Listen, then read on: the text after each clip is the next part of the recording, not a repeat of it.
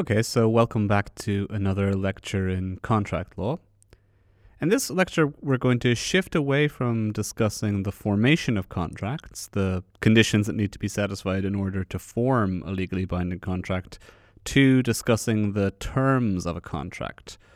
So once a contract is actually formed, what terms are the parties actually bound by or bound to? And what if happens if they breach those terms? You'll probably have heard of the concept or idea of a breach of contract, which is possibly the most important practical concept in contract law. You know, parties who come to you as a lawyer with contractual issues are often concerned with issues around the breach of contract and whether this entitles them to sue the other party to the contract for damages or for some appropriate legal remedy. But they can't identify a breach unless they know what the terms of the contract are and what they're actually bound to or by. So that's going to be our focus from here on out, really, to the end of this first semester. Now, I want to start this topic by giving you a general lay of the land when it comes to terms and the different concepts or ideas that we're going to be discussing over the next few weeks. And then I want to plunge into the first main kind of substantive topic relating to terms, which is to do with express terms. Now, depending on where you are in this course, some of this material may have been covered in lectures already, this kind of lay of the land material that I'm going to discuss at the outset. But it's always worth repeating this material just to firmly bed down some of the important concepts that we're going to be covering. So, prior to the formation of a contract, the parties often say and do many things. You know, they exchange many letters, many emails, many text messages. They may have lengthy conversations with one another. When we were discussing the topic of formation, what we were concerned with was identifying which of those communications that passes back and forth between the parties counts as an offer and which one counts as an acceptance and so forth. But of course, that's only you know, part of what we're interested in. We're also interested what among the things that they said and communicated to one another gets included or incorporated into the contract as a term of contract. And this is, I guess, the big problem, or one of the big problems that we'll be discussing over the next few weeks, which is the so called incorporation problem. How do we go from communications between parties prior to a contract to the terms of a contract? And there's really two ways in which we go about doing that we look to the actual communications that were made by the parties and we decide that some of those count as terms of a contract, that it's clear from their behavior or their intentions or their expressions that this was meant to be a term of the contract. And when we look to what they actually said and did, what we're typically doing is we're looking for so called express terms of contract.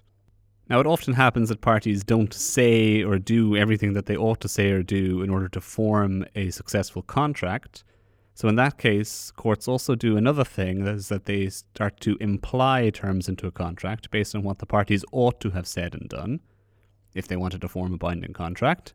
And also, as happens so much now in modern life, many areas of commercial practice and many discrete areas of contract law, such as you know employment contracts or contracts for the sale or rent of property, are regulated and governed by statute, and statute often requires certain terms to be in a contract in order for it to be legally valid.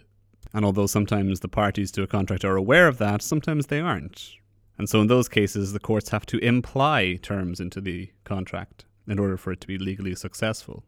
And those two practices by courts, implying terms into a contract based on what they think the parties ought to have said and done, and also based on what is legally necessitated or required, is usually grouped under the label of implied terms of contract. And so that really defines kind of the two halves of the incorporation problem. Express terms, how do we go from what they actually said and did to a term of a contract? And implied terms, how do we go from what they ought to have said and done to a term of the contract? And then there's another aspect to contractual terms which I'll call the interpretation problem, is you know once we've decided that something does count as a term of contract, well, what does it actually mean? How do we figure out what the parties were supposed to do in practice? That means we have to interpret and apply the terms to the actual conduct of the parties. So, those two problems are going to be with us for the remainder of the semester the incorporation problem and the interpretation problem. And we're going to start today in this lecture by looking at the incorporation problem. And we're going to start with the first half of the incorporation problem, which is, of course, to do with express terms of contract. So, when we look at the topic of express terms, what we have to do is look at the kinds of communications that can be made between parties prior to the formation of a contract. And in addition to the distinctions between offer and acceptance, which we've discussed earlier, there are three main categories of communication that can pass back and forth between the parties prior to the formation of a contract. There are mere puffs, mere statements of opinion, or mere sales talk. They're all the same thing. There are representations, and there are terms. So, mere sales talk is just kind of idle, flourishing statements designed to kind of help or assist in the sale of an item or a sale of a service. This is the kind of typical advertising hyperbole that we encounter so often in our everyday lives. My go to example of this historically, although I think they've actually changed their advertising logo, used to be Carlsberg, who had this slogan that they said it was probably the best beer in the world. Well, that statement, probably the best, even though it's hedged with a little bit of uncertainty, is clearly just sales talk. It's just a statement of opinion. It doesn't really have any legal effect or consequence. That's to be contrasted then with a representation, which is a statement which is made to induce a party to enter into a contract, but which for whatever reason, doesn't count as an actual term of the contract. And then there are terms of the contract, which actually form part of the final binding agreement. And historically, it was very important to distinguish between these two things, although the rationale for the distinction has become less important over time because they gave rise to very different kinds of legal action and different kinds of remedy. So, if a party made a representation that induced you to enter into a contract, and it was somehow false, and this fault falseness was attributable to the par- the other party's negligence or malice, in a sense, then you would be entitled to bring an action for misrepresentation, which would entitle you to certain kinds of remedy, typically rescission of contract or maybe damages, but usually only so called rectification damages. And so, what that means is that you're entitled to be restored to the position that you were in prior to the contract. And you're going to discuss representations and the whole idea of misrepresentation in much more detail in semester two. Whereas a term of a contract had a different legal consequence insofar as if somebody breached a term of the contract, if what they their conduct or their performance of the contract failed to live up to the term, that entitled you to bring an action for breach of contract, not misre- not misrepresentation, and that entitled you to different kinds of remedies damages for the loss of expected value through the contract being one of the more important entitlements that you would get if there was a breach of a term. Now, it's a little bit more complicated than that because there are different kinds of term within a contract, and we'll come back to that at a later point in time. Now, the distinction between a representation and a term is a tricky and slippery one, and you'll only fully appreciate this once you've actually covered the topic of misrepresentation in semester two. But I will do my best right now and introduce you to the idea of a term and how courts go about deciding what counts as a term of contract. But I really do encourage you later on to look over this topic again, look over the notes in relation to this topic when you've covered misrepresentation to see if you understand the distinction between a representation and a term. So let me start by talking about the general rule that applies when it comes to the express terms. You know, about incorporating things that the parties said and did into the contract.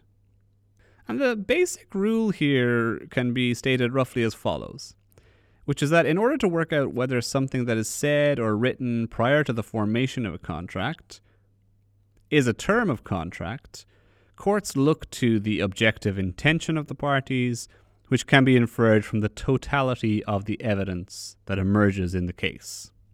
It's pretty vague, and we'll have to kind of flesh this out in more detail. And courts have done this over the years by adopting a bunch of sub rules, in essence, to determine what gets incorporated into a contract. But even with this general statement of the rule, there should be a lot within it that is familiar to you. We've emphasized over and over again that in contract law, we don't really look at the subjective intention of the parties, we look to the objective intention, which is something that we infer from the total evidence that emerges from the particular set of facts, what was said and done, based on witness statements, based on the evidence presented to the court. But how can we make this idea of basing what counts as a term on the objective intention of the parties inferred from the totality of an evidence, how can we make that a little bit more practicable, more a little bit more useful? Well, courts have tried to do this over the years. I don't know if they've been entirely successful in doing so, but to illustrate how they go about doing it, I'm going to discuss a sequence of cases from the middle part of the 20th century, primarily English cases, that involve judges attempting to bring some clarity to what counts as a term of contract based on the communications, based on the totality of evidence that it passes back and forth between the parties prior to the formation of a contract.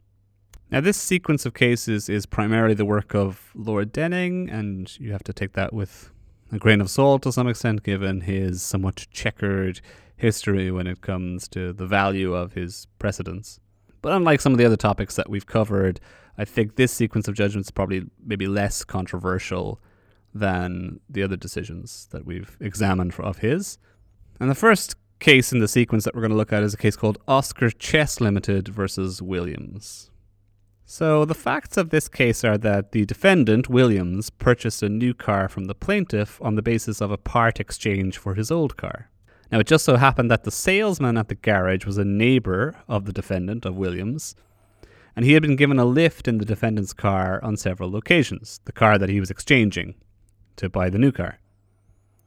Now, the salesman thought that the defendant's car was a 1948 Morris Minor, and the defendant presented evidence to him that suggested that this was indeed the case. It was a registration book for the car. The salesman then looked up a book which gave guide prices for second hand cars, and on the basis that it was a 1948 Morris Minor, he offered the defendant £290 against the purchase price of a new car. The defendant then purchased a new car, and eight months later, the plaintiffs discovered that the car that they had taken in exchange was not, in fact, a 1948 Morris Minor, but rather a 1939 Morris Minor. And this car would have been worth only £175. Now, it was very clear from the facts of this case that the defendant was not acting with any kind of malice. He hadn't lied about the age of the car. He was working off information that was in the registration book for the car that he had. So this wasn't a case of fraudulent misrepresentation or anything like that. Nevertheless, the garage brought a case against him, arguing that the age of the car that he had exchanged with them, that it was a 1948 Morris Minor, was a crucial term of the contract, and the breach of this term of contract entitled them to recover damages. And the Court of Appeal, in their decision, ultimately disagreed, holding that the statement about the age of the car was a mere innocent misrepresentation and not a term of the contract. Now, in his judgment, Lord Denning argued that the crucial question for the court to resolve was whether the age of the car was intended to be a term of the contract. Specifically, whether it was intended to be a warranty of contract. That's the language that he uses. And this judgment is actually quite confusing if you read it because Denning uses the term warranty in a non standard sense, or at least not in the sense that we'll use it in this cor- course, which is as a specific type of term of contract. I don't want to get too bogged down in this right now, but if you want to understand the way in which he uses it, uh, you can look at the notes that accompany this lecture and it's explained but the only thing you need to bear in mind is that whenever he says warranty or refers to warranty, what he just means is a general is that it is a general term of contract, and not that it is a specific subtype of contract. So I'm just going to stick with saying that this case is about whether the age of the car was intended to be a term of contract, rather than drag myself into that terminological dispute. So how could you decide whether the age of the car was intended to be a term of the contract? Here's what Denning says. He says it is sometimes supposed that the tribunal must look into the minds of the parties to see what they themselves intended, but that is a mistake. Lord Moulton made it quite clear in an old case called Heilbut, Symons and Co. versus Buckleton that the intention of the parties can only be deduced from the totality of the evidence. So the question of whether a warranty was intended depends on the conduct of the parties, on their words and behavior rather than on their thoughts. And here's the crucial bit of the judgment. He says, if an intelligent bystander would reasonably infer that a term was intended, that will suffice. So we can deduce or infer from this aspect of Lord Denning's judgment something that I'm going to call the intelligent bystander test for whether something counts as a term of contract. And according to the intelligent bystander test, X, whatever X happens to be, is a term of contract if an intelligent bystander would have inferred that it was a term of contract based on everything that the parties said and did. Now, having set this test out, Denning turned to the facts of the particular case of Oscar Chess v. Williams, and he says the following Much depends on the precise words that were used. If the seller says, I believe that the car is a 1948 Morris, here is the registration book to prove it, there is clearly no term. It is a statement of belief and not a contractual promise. If, however, the seller says, I guarantee that it is a 1948 Morris, this is borne out by the registration book, but you need not rely solely on that. I give you my own guarantee that it is, there is clearly a term. The seller is making himself contractually responsible even though the registration is wrong. So, those are two hypothetical scenarios that don't actually apply to the facts of this particular case, but Denning is kind of illustrating or triangulating his way to a conclusion about this case by looking at those extreme scenarios. So, he goes on to say, I ask myself, what is the proper inference from the known facts? It must have been obvious to both that the seller himself had no personal knowledge of the year in which the car was made. He only became the owner of the car after a great number of changes. He must have been relying on the registration book. It is unlikely that such a person would warrant or guarantee the year of manufacture based on such information. The most that he would do would be to state his belief and then produce the registration book in verification of it. In these circumstances, the intelligent bystander would, I suggest, say that the seller did not intend to bind himself so as to warrant that the car was a 1948 model. So, look, I've set that out in quite some detail and I've had a lengthy extract from the judgment just because I think it is an important illustration of the judicial style of reasoning. You see what Lord Denning does there. He introduces a test, this intelligent bystander test, and he applies that to the facts of the case in front of him, and he reaches a conclusion that the party, the seller, Williams, could not possibly have intended to guarantee that the car was of a certain age. So, reading between the lines within this intelligent bystander test and the way in which it is applied in this set of facts, it seems to be the case that whether something counts as a term of contract depends a lot on the knowledge of the parties and also the kind of responsibility that they take for what they say. So you see what Denning is saying. He's saying that if the defendant had taken responsibility for the age of the car, if he was stating explicitly or representing explicitly that he guaranteed that it was of a certain age, then it would count as a term. But if he wasn't doing that, if he wasn't holding himself out as having the actual knowledge of the age of the car, then it doesn't count as a term. Okay, let's move on to the second case then in the sequence. This is another motor car case. This is Dick Bentley Productions Limited versus Harold Smith Motors a 1965 case. So here you have Dick Bentley, who is talking to the defendant, Harold Smith. He tells Mr. Smith that he is in the market for or on the lookout for a well vetted Bentley automobile or car. So Smith, who's in the business of finding and selling cars, goes off, finds a Bentley car, buys it himself for £1,500. And then Dick Bentley came to see the car.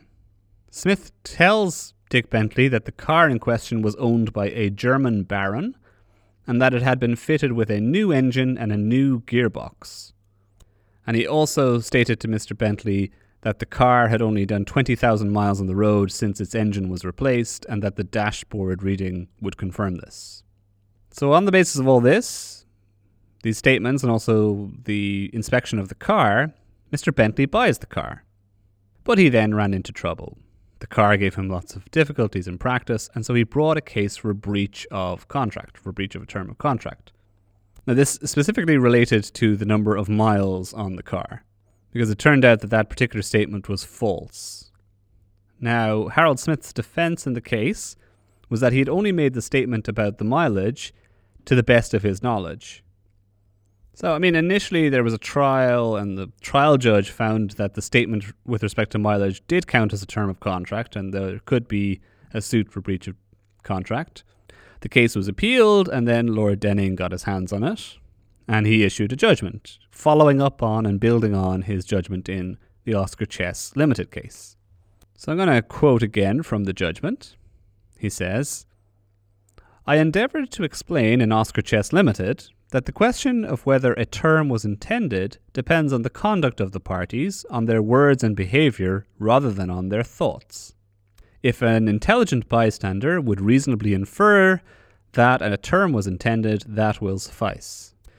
If a representation is made in the course of dealings for a contract for the very purpose of inducing the other party to act on it, and it actually induces him to act upon it by entering into the contract, that is prima facie ground for inferring that the statement was intended as a term of contract. But the maker of such a representation can rebut this inference if he can show that it was really an innocent misrepresentation, in that he was in fact innocent of fault in making it, and that it would not be reasonable in the circumstances for him to be bound by it. So, reading between the lines here, Lord Denning seems to be adding a little bit to the intelligent bystander test that he set down in Oscar Chess Limited. So in Oscar Chess Limited, it was very much about the responsibility that the parties were taking for the knowledge that was represented or presented in the communications. Here he's saying it's actually about inducement, where the statement's made with the intention of inducing the other party to enter into the contract. And also, was there some kind of fault or blame? Could re- describe that as responsibility as well for the making of that statement. So, applying that to the facts in front of him, he says, Here we have a car dealer, Smith, who was in a position to know, or at least to find out, the history of the car. So, he could have found out whether the mileage statement was accurate. He did not do so. Indeed, it was done later. When the history of this car was examined, his statement turned out to be quite wrong. So, he ought to have known better applying the intelligent bystander test to that, you'd say, well, actually, no, this was intended to be a term of the contract, this statement with respect to mileage, because it induced Mr. Bentley to enter into the contract, and also clearly the seller was at fault or was responsible for the statement that he made. Now, some people don't like these two judgments because they very much blur the boundaries between rules about misrepresentation and rules about terms of contract because they're focusing on fault with respect to a statement, which technically or historically shouldn't have anything to do with whether something counts as a breach of contract. But I think there's an easy way around that problem because you could say, well, you can bring an action for breach of contract even if the other party isn't at fault for the breach. But that's a separate question from whether something should count as a term of contract in the first instance. And what Denning is doing is he's looking at fault as a reason for thinking that something is incorporated into a contract as a term. And that's something that Denning also follows up in in the third case in this sequence that I'm going to mention, which is the case of Esso Petroleum Company versus Marden. And you'll probably cover this case again in semester two because it's an important case in the history of misrepresentation. But it, what's interesting about the case is that the court made a decision based on both rules on misrepresentation and also rules on breach of contract. So the facts of the case are that Marden, the defendant, entered into a tenancy agreement with Esso with respect to a filling station, a petrol station. So he's going to supply Esso Petroleum at his petrol station, kind of franchisee type agreement. The agent from Esso Petroleum was a man who had 40 years' experience in the filling station trade. And so when he was asked for advice about the, the location of Marden's filling station, he calculated that the annual throughput of the station was likely to be about 200,000 gallons per year by the third year of operation. Now, in practice, it turned out that Marden's filling station had considerably less throughput than that. And the reason for this was that the agent from Esso overlooked certain planning restrictions with respect to advertising the location of the filling station. So, I mean, just to make it simple, it wasn't easy or straightforward for Marden to advertise the location of the station to people driving along one of the main roads. Now, the Court of Appeal in this case decided that Esso were actually liable for damages for breach of contract, or sorry, they were liable for damages either due to a breach of contract, that the throughput of the station was a term of contract, or because the statement in question was a misrepresentation. Now, in reaching this conclusion, Lord Denning says the following. He says that the statement with respect to the 200,000 gallons was a forecast made by a party, Esso, who had special knowledge and skill. It was the yardstick by which they measured the worth of a filling station. They knew the facts. They knew the traffic in the town. They knew the throughput of comparable stations. They had much experience and expertise at their disposal. They were in a much better position than Mr. Marden to make a forecast, and it seems to me that if such a person makes a forecast intending that the other should act upon it, and he does act upon it, it can well be interpreted as a term that the forecast is sound and reliable in the sense that they made it with reasonable care and skill. So here we have Lord Denning again modifying his intelligent bystander test or just adding some complexity to it by modifying the fault element of the test that I mentioned previously. So he seems to say that the inducement is a key element of whether something counts as a term of contract, but also then the expected competency of the party making the statement. And if you go back to the case of Oscar Chess Limited versus Williams, that might be the best explanation of the judgment there too. That really what's going on there is that Williams didn't have the expected competency to make a statement about the age of the car. So, in applying this kind of intelligent bystander test, can we focus on the totality of the evidence? But the some things that can help us to work out whether something will be incorporated as a term. One, whether the statement or communication was made with the intention of inducing the other party into the contract on the basis of that statement, and also whether the party making the statement had the competency to make it. So, I mean, are there any other factors that courts should consider in deciding whether an express statement or communication counts as a term of contract? Well, if we look beyond this Denning sequence of cases, there are some other cases that suggest or hint at factors that should be borne in mind and then that might influence or cause an intelligent bystander to infer that something counts as a term of contract. Uh, two things that I'll just mention here is that the relative importance of the term to the contracting parties might be a factor. And also, then, how significant a lapse of time there was between the statement and the eventual formation of the contract. So, let me just discuss some cases involving the relative importance of a term first, or a statement rather, first. So, there's an old English case called Bannerman v. White, which seems to illustrate the importance uh, criteria, or criterion, I should say. So the facts of the case are that White, the defendant, was trying to buy some hops from Bannerman, and during the negotiations, he explicitly stated to the seller that if these hops have been treated with sulfur, I am not even interested in knowing the price of them. The seller told White then that they had not been treated with sulfur, and this turned out to be incorrect.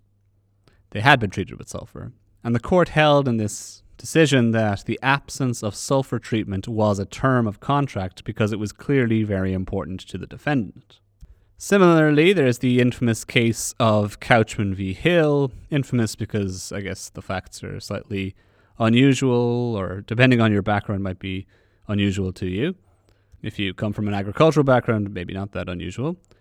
So the case involved Couchman, who was purchasing two cows, heifers, at an auction and at the time that he made the purchase, he asked the auctioneer whether these heifers had been served or not, basically, whether they had been impregnated by a bull previously.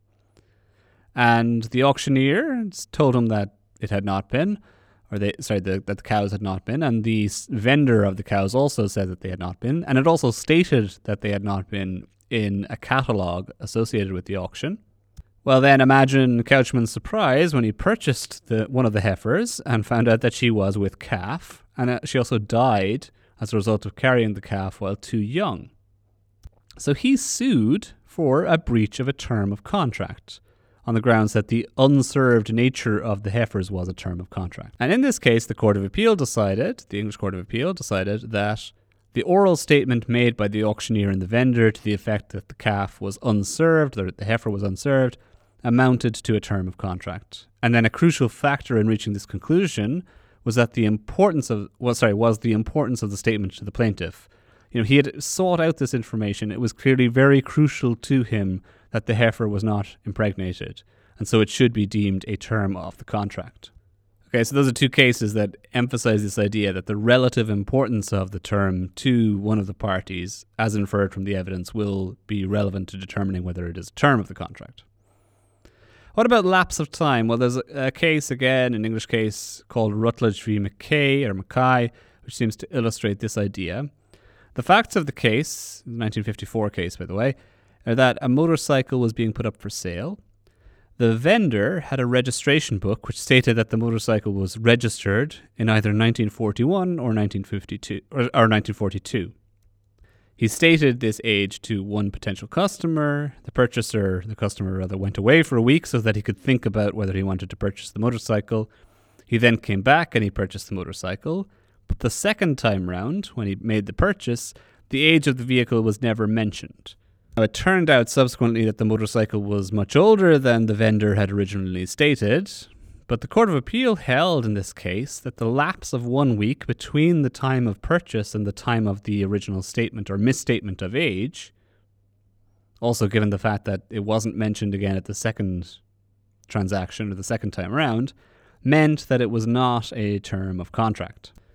So, this suggests again that lapse of time might be related to or used as evidence to infer whether something is a term of contract or not. Now, let me just be clear in wrapping up here that there isn't a really hard and fast rule here, as should be clear. The basic rule, again, is that whether something counts as a term of contract depends on the objective intention of the parties, and that you work that out from the to- totality of the evidence. But over the years, courts have focused on certain factors or attributes or criteria that seem to be indicative of or might help them and reach a conclusion to the effect that something counts as a term. So we have this sequence of Denning cases, which suggest that you apply this kind of intelligent bystander test. What would an intelligent bystander have inferred when in looking in on the transaction between the parties? And he thinks that an intelligent bystander would focus on whether a communication was made with the intention of inducing a party to enter into a contract and whether the person making that statement had the expected competency to make that statement. And then we've got other courts focusing on the apparent importance or the relative importance of a term to the parties and also then potentially the lapse of time. Again, none of these things is absolutely dispositive of whether something will count as a term of contract. They're all things that can be used as evidence to infer whether something is a term of contract. And you have to really look at them in the round, in the totality, and not get too fixated on any one thing. Okay, that's probably a good place to end things for today. We'll take up the thread in the next lecture by looking at some rules that relate to written contracts and whether the terms that are set down in written contracts can ever be amended or updated by things that parties have said.